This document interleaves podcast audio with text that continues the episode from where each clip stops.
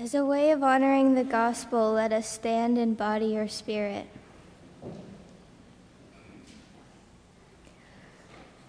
Today's gospel is from Matthew 5 21 through 37. You have heard that it was said to those of ancient times, You shall not murder, and whoever murders shall be liable to judgment. But I say to you that if you are angry with a brother or sister, you will be liable to judgment. And if you insult a brother or sister, you will be liable to the council. And if you say, You fool, you will be liable to the hell of fire. So when you are offering your gift at the altar, if you remember that your brother or sister has something against you, leave your gift there before the altar and go. First be reconciled with your brother or sister, and then come and offer your gift. Come to terms quickly with your accuser while you are on the way to court with him. Or your accuser may hand you over to the judge, and the judge to the guard, and you will be thrown into prison. Truly I tell you, you will never get out until you have paid the last penny. You have heard that it was said, You shall not commit adultery. But I say to you that everyone who looks at a woman with lust has already committed adultery with her in his heart.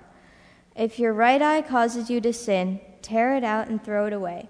It is better for you to lose one of your members than for your whole body to be thrown into hell. And if your right hand causes you to sin, cut it off and throw it away. It is better for you to lose one of your members than for your whole body to go into hell. It was also said, Whoever divorces his wife, let him give her a certificate of divorce. But I say to you that anyone who divorces his wife, except on the ground of unchastity, causes her to commit adultery, and whoever marries a divorced woman commits adultery. Again, you have heard that it was said to those of ancient times, You shall not swear falsely, but carry on the vows you have made to the Lord. But I say to you, do not swear at all, either by heaven, for it is the throne of God, or by the earth, for it is his footstool, or by Jerusalem for it is the city of the great king. And do not swear by your head, for you cannot make one hair white or black. Let your word be yes, yes, or no, no. Anything more than this comes from the evil one. Thanks, Jane. Well done. You read that well. Thank you. Hey, have any of you ever sat in front of a very slow or uncooperative computer? I don't know about your computers, but mine has a little spinning wheel. You have that too? Sometimes it's in color, and it just spins, and, it, and I wait, and I wait, and I get impatient, and I get frustrated. And when that happens continuously, I know that I must take my laptop to the Apple store and I have to schedule an appointment with the Genius Bar and meet with someone who calls him or herself a genius, and they help fix my computer. I, I must tell you, when I go into the Apple store at the Short Hills Mall, I look around as I'm waiting for the Genius Bar, and I think God must just smile at this community that gathers in the Apple store people of every age, people of every ethnic background, people of every faith background or no faith background. And, and part of me as a pastor wonders where are all these people on Sunday morning? I also think that when I go to the Department of Motor Vehicle God must smile at the people at the DMV. Every age, every racial background, every culture, every religion. I'm deeply moved by when Jesus quoted Isaiah and said, My Father's house shall be a house of prayer for all people. And I, I look at those diverse settings and I think, oh, this, this is what God is hoping for in the church. I'm very grateful that this Thursday evening at 8 o'clock, we in the Chatham United Methodist Church are going to be hosting a, a, a prayer vigil with Muslims, Christians, Jews, people of various faith traditions, perhaps people of no faith tradition, and we in our congregation will be able to simply yet profoundly welcome all people into this beautiful sanctuary. So the Genius Bar hooks up my laptop to some kind of diagnostic test. And they open a screen that I don't know how they get to that has an activity uh, monitor. And they can see what programs are running. Well, the guy says to me, the reason is very simple as to why your computer is so slow. You have some program running in the background, and it's constantly running, even though I have no idea what that program is or why it's running. But what it's causing is the machine to overwork, the fan kicks on to cool it down. Have you ever had that happen? And this fan is running, trying to cool this down, and all I have open, to my knowledge, is a Word document. But behind the scenes, something else is running like crazy. So he simply shuts it down, the fan goes off, it seems to pick up speed. I'm a happy man.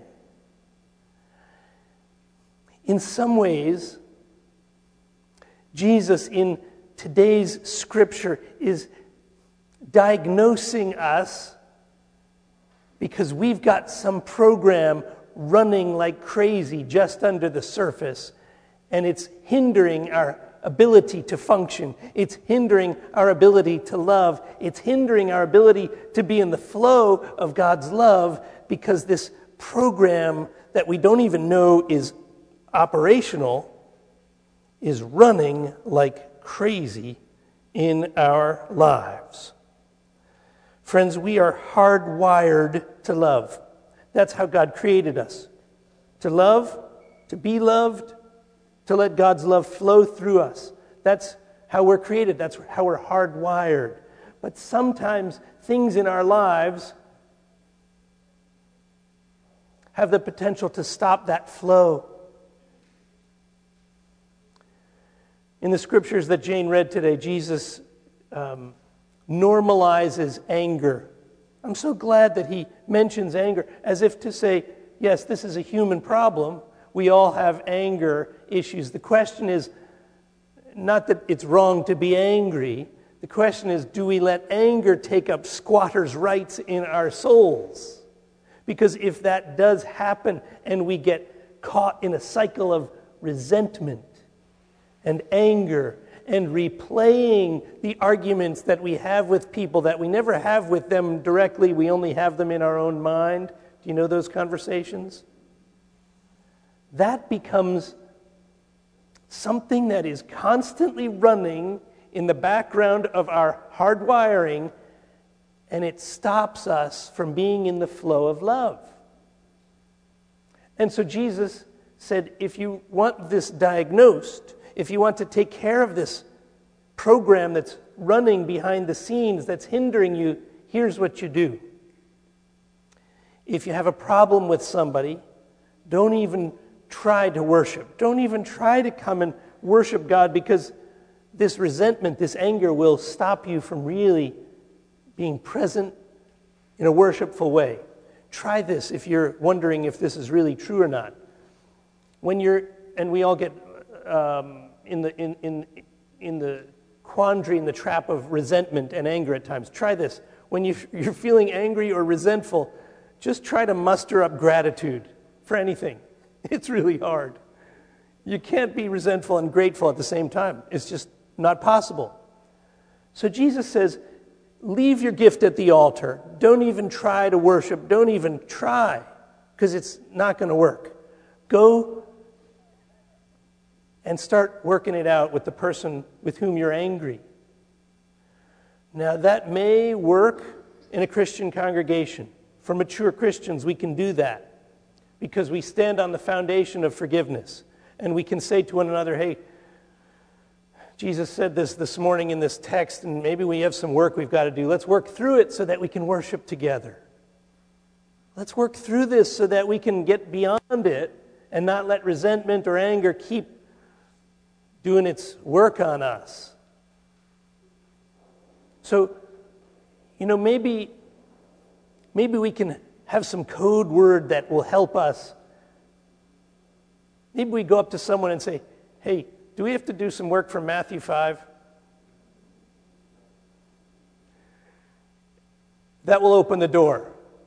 And somebody may feign ignorance and say, I have no idea what you're talking about. Oh, okay. I was picking up on some anger. Maybe that was just my imagination. Good. I'm glad we're good. But it may open a door and to say, you know, maybe we can work through something here because it's hindering our ability to be in the flow of love. Now, let me also say this.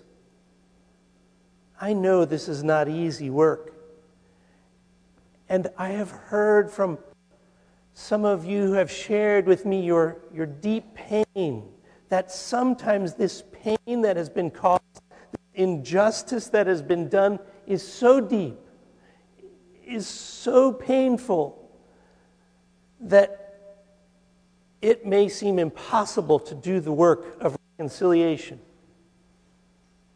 I want to honor some of the stories of pain that you have shared with me.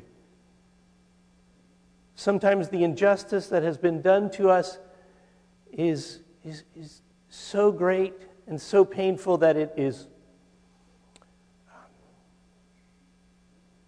that it hurts to even hear the suggestion of just forgiving and reconciling. I also realize that sometimes the pain that has been caused to us has been done by someone who's no longer in our lives.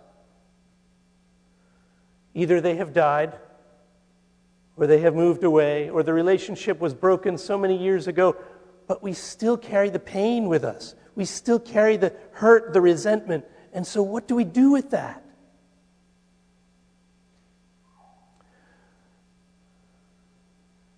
A friend of mine just recently told me a story about uh, a business colleague of his that stabbed him in the back so terribly uh, financially, in his career, in their business relationship that they haven't communicated in years.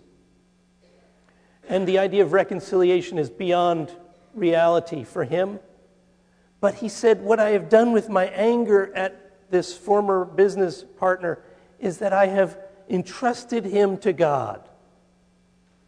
That's really good. Because what my friend has done is he's let go of his resentment, he's let go of the pain, and he's given it to God, and he's given the person who caused the pain to God, and said, God, you can do whatever you want with this person, but I can't keep being the victim every time I conjure up in my mind the memories. I sense we all have people and situations in our lives that fit that category that we may need to entrust to God so that we can let go of the anger and let go of the resentment and let go of being victimized and entrust the person to God, entrust the dynamic to God if that person is still in our lives and if that person is in our congregation. Please do the work. Let's do the work. Hey, if I have hurt or offended any of you, please come up to me and say, I don't even know how to do this, but can we do the work of Matthew 5? You will get my attention.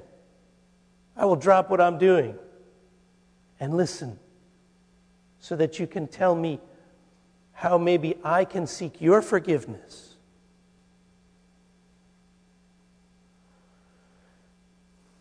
If we do that, we stay in the flow of God's love, which is God's hope.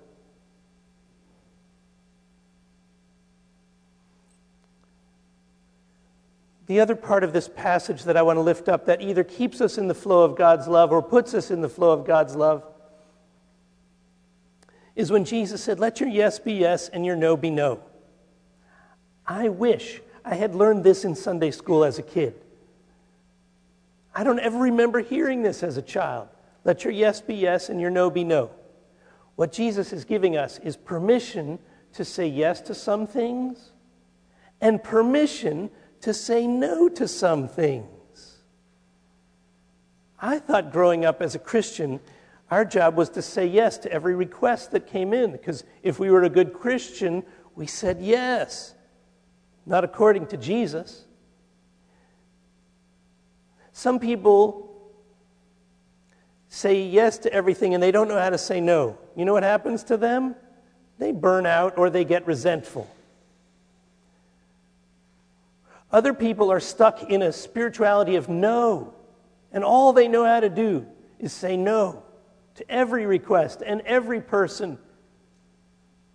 And they are stuck and isolated and at risk of growing cold hearted. Our job as followers of Jesus is to discern what do we say yes to and what do we say no to. If we say yes to everything, we'll burn out. If we say no to everything, we'll grow cold hearted. How can we learn and discern together? And we may need one another as help in this discernment process. What should I say yes to? And what should I say no to? When we can do that well, it keeps us in the flow of love, or it puts us in the flow of love, or it saves us from the resentment that can so easily start building up in us.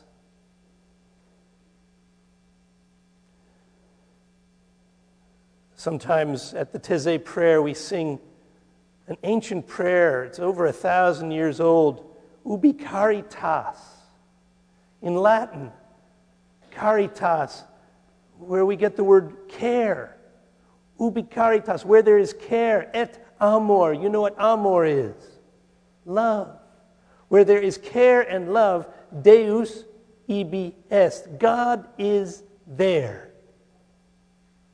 If we ever wonder where God is in the craziness of our lives, of our relationships, of our world, look for the love, look for the care, and that's where God is. And we're invited to come alongside of whatever we see that love and care being, because that puts us in the flow of God's love.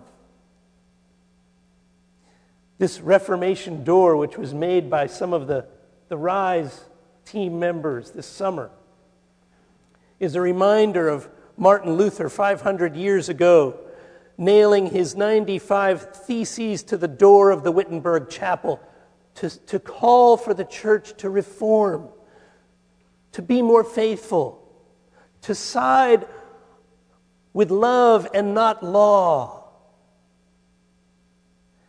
God is always inviting us as Christians into this spirituality of reform, to take our church and make it more faithful. It's very easy to critique any church, very easy. It's like a straw man. But I would like to invite you and us to look at where we see God's love at work in this place and in our lives, because that may help us reform the church to be a more loving place, a more compassionate place, a more loving and compassionate witness to people who think the church is filled with folks who judge and condemn God wants to put us in the flow of love. And so, as the music is playing, I invite you to write down on the cards. If you didn't get a card, just raise your hand. One of the ushers will, will bring a card to you. If you need a pencil, we have those. We'll bring one to you. Write down where you see God at, at work, where you see love, where you experience love, where you receive love, where you give love.